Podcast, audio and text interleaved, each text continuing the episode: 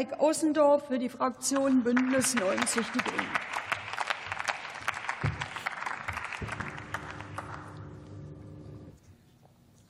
Sehr geehrte Frau Präsidentin, sehr geehrte Kolleginnen, es ist ja schon bezeichnend, wie sich dieser Tagesordnungspunkt entwickelt hat. Ursprünglich sollten wir heute über Bürokratieabbau im Allgemeinen reden. Jetzt schaue ich aber bei Ihnen in der Union, das hat der Kollege Limbacher auch schon festgestellt, sind die zuständigen Wirtschaftspolitiker offensichtlich alle gar nicht da. Aber gut, dann reden wir heute ähm, eben nur in Anführungszeichen über die Schriftform im OZG und ihre doch etwas kurzfristig eingebrachte Stichwortsammlung in Form eines Antrags.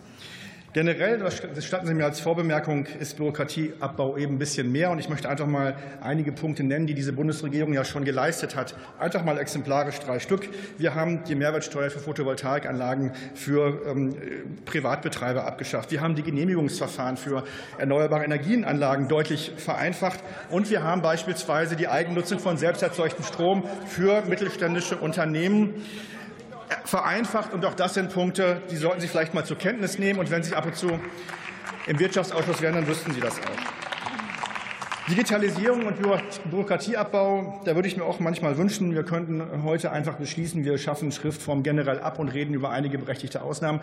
Geht leider nicht, sondern es bleibt kleinteilige Kernearbeit. Und da bin ich Ihnen auch dankbar, dass Sie diesen Antrag eingebracht haben, denn er enthält tatsächlich durchaus einige gute Punkte. Wir sehen aber, die meisten davon sind entweder aus dem Koalitionsvertrag übernommen, sind schon abgedeckt, wie die Kollegin Herrling-Plath das ja gerade dargelegt, oder sie sind schon eingebracht und wir behandeln das längst in unseren ähm, Berichterstattergesprächen über das OZG oder das Bürokratieentlastungsgesetz. An beiden bin ich mit beteiligt. Seien Sie versichert, soweit Ihre Vorschläge gut sind, sind sie da schon in Behandlung und wir werden noch weiter in den Ausschüssen darüber reden. Und Herr Brandl, Sie haben ja hier schon wieder anklingen lassen, als, als wäre das unser Versäumnis, dass das Onlinezugangsgesetz gescheitert ist. Wir müssen das doch noch mal aufarbeiten. Wir haben das zwar vor zwei Wochen hier schon gemacht, aber das Gesetz von 2017, das hat der Bundesrechnungshof untersucht, ist gescheitert wegen der Versäumnisse der Innenminister de Maizière und Seehofer, die am Anfang es eben nicht geschafft haben, Standards für Datenverarbeitung zu setzen, sodass am Ende eben nichts Vernünftiges bei rumkommen konnte. Jetzt sind wir dabei, das aufzuräumen, und da lade ich Sie ein, auch sich da weiter konstruktiv für einzubringen. In einem Punkt haben Sie sicherlich recht, dass es tatsächlich verboten ist, ähm, Zeugnisse digital auszustellen. Da sollten wir dran arbeiten. Solange da beide Seiten mit einverstanden sind, kann man das machen. Insgesamt, und äh, das fehlt mir in dem Antrag auch, geht es aber auch darum, mal darüber nachzudenken, wie können wir denn Erleichterungen auch für die Arbeitnehmerinnenseite erreichen in der Kommunikation mit den Arbeitgebern, dass man das eben auch digitalisiert und dass man auf der anderen Seite aber auch ähm, die berechtigten Arbeitnehmerinneninteresse zum Beispiel bei Kündigungen auch wahrt. Darüber müssen wir äh, reden, dass das natürlich eine sinnvolle Ausnahme ist. So, ich komme zum Schluss.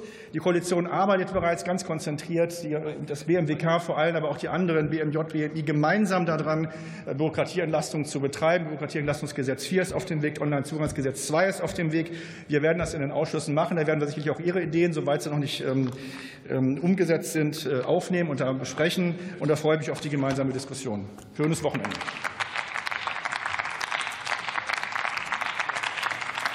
Ich schließe die Aussprache.